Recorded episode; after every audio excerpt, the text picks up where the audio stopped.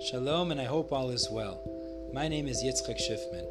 I love sharing Torah classes, and thank you for listening to this episode.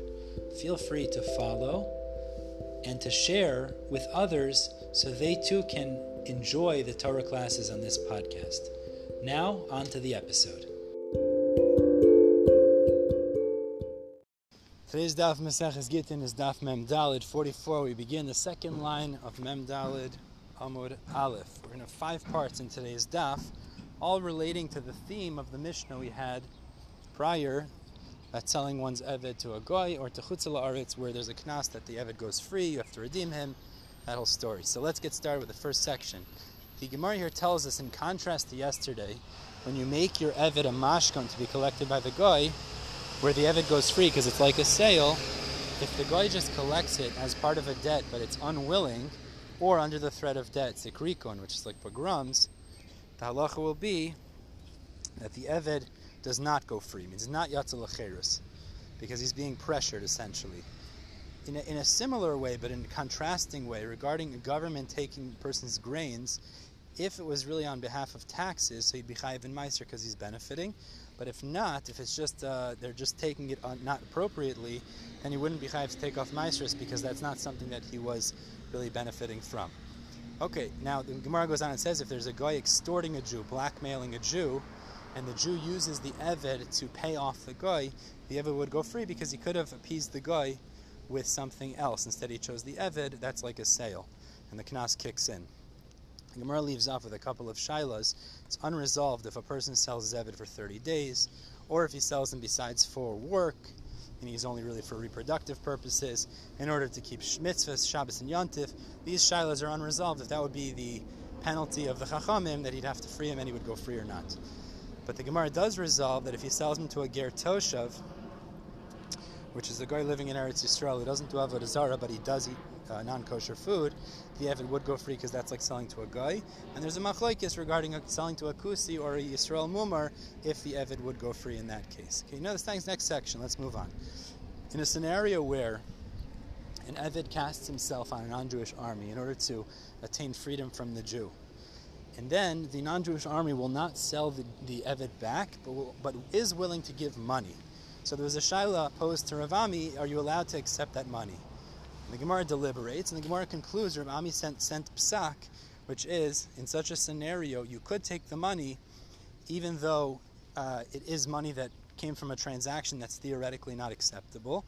And you can even have the documents written in non-Jewish courts, because we compare it ultimately to the scenario like in Eretz Yisrael where there's an Isra of Loisachanim to sell the houses, the property to Goyim. Nonetheless, if there's a forced issue that you cannot get it back, the Eved in this case from the Goyim, or the land in Eretz Yisrael, so Ravami concluded it is the same. You can take the money, it's like Matzah Yadam, salvaging something of that Eved that you could. Third section of the day here, the extent of the penalty, how much the master has to redeem him for. So there's two versions of Rabbi Shua ben Levi. Either he has to pay up to 100 times its value, or 10 times its value, the Eved, to redeem him. And in each version, Reish Lakish says the Behemagasa, a large animal, have to be redeemed back from the guy because you're not allowed to sell that either, would be the inverse of that, either 10 times in the first version or 100 times in the second version. The Gemara gives the svaras to distinguish between them.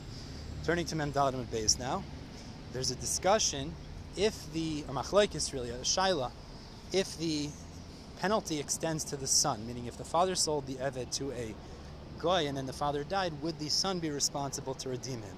Gemara says you cannot prove it from the case of a Kohen damaging the ear of a Bechor in, in order to benefit from it and not have to bring it as a korban, or somebody that intended to create a scenario of Davar Aved so he could do Malacha and Chol Hamoed. You can't prove from those two situations regarding this shaila if it extends to the son, but the Gemara does resolve from the case of Shemitah that we see the Gezerah, if, if, the land is worked on Shemitah, does not extend to the Isser of the son working the land after Shemitah. And similarly here, the son wouldn't be responsible to redeem the Eved if the father sold him to a Goy. And he wouldn't, he wouldn't have a knas that he would go free also.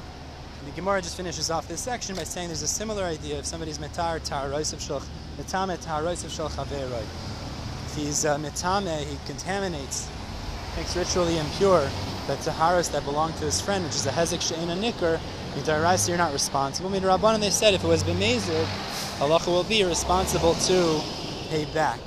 This does not extend to the son in terms of paying back if the father passes away before he could pay back.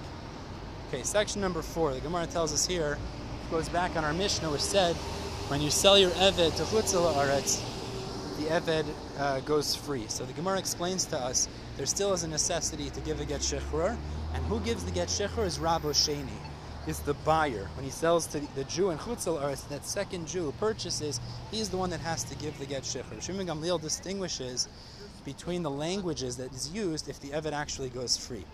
If the seller stated he's selling to Antuchi, meaning to remain in Eretz Yisrael and just to a native of Chutzal Aretz, uh, if that fellow that purchased it had a dwelling in Eretz Yisrael, a permanent dwelling, so then the Evid wouldn't go free because we could assume he was selling to remain in that permanent dwelling in Eretz Yisrael.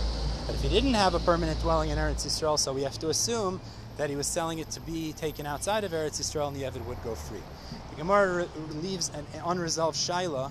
If a Babylonian man marries a woman in Eretz Yisrael, in Eretz Yisrael, and she brings slaves into the marriage, if that would be considered selling to Chutzala Aretz because the husband's intent was to go back, this is contingent on how we view.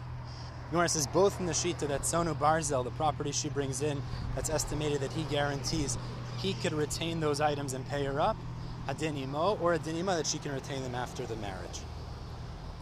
The Gemara just concludes this section by saying if a person went to Surya, I mean the master went to Surya with his Evid and his Evid followed willingly, and then he sold him there, it would depend if originally the master intended to return to Eretz Yisrael, in which case it's like he sold him from Eretz Yisrael to Chutz It means the Eved didn't give up his rights to freedom should he be sold because he intended to go back with the master. But if the master did not intend to go back to Eretz Yisrael, so then it's like the Eved lost his rights, and when he's sold in Chutz he actually would not be freed. Okay, the fifth section of the day here is two psakim of Shmuel and the confusion of Rav Anan in terms of which psak applies to which case.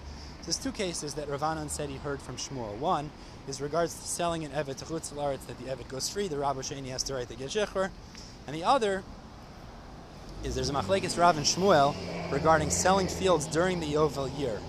Shmuel's halacha is, is that the sale uh, is not effective. So the, the, the question was, there was two psakim. In one case, Rav Anan had a tradition from Shmuel that the sale is completely ineffective and the money goes back to the buyer. The other is the buyer forfeits the money. And he wasn't sure which psak applied to which case. So the Gemara deduces from the Brisa, the fact that it says that the second master has the right to get shechur implies that the sale does go through because otherwise the first one would have to, the seller would have to write the get shechur. It must be that the sale goes through, and yet the second master, the purchaser, will forfeit the money and he doesn't get his money back, which would then imply that in the case of Yovel, when you sell your field during the Yovel year, Shmuel would say that the buyer would actually get his money back um, because the sale doesn't go through. Rav Anan, however, turning to Mem, uh, and Aleph now, Rav Anan didn't know that brisa, so he couldn't make that deduction, and he also didn't deduce from the words of Yo, that Shmuel uses by Yovel, which is Ena Mechura, that it's not sold, because it could be what Shmuel meant was Ena Mechura, but rather it's given as a gift, and therefore he doesn't actually get his money back. That could be the understanding, even though the sale doesn't go through, which is a similar language we find that Shmuel would hold regards to Mekadesh Asachos, so someone that marries a sister, the Kedushin is not effective, and yet it's considered a gift, the sister retains it. So therefore, Van couldn't deduce from Shmuel's words either in the case of Yovel, where he says Ena Mechura, that it's not sold, because that could be interpreted not sold, but he doesn't get his money back either because it's a gift. Stopping the top Mem Hey Amud Aleph, Bezer Hashem, we'll pick up tomorrow with Daf Mem. Everybody have a wonderful day.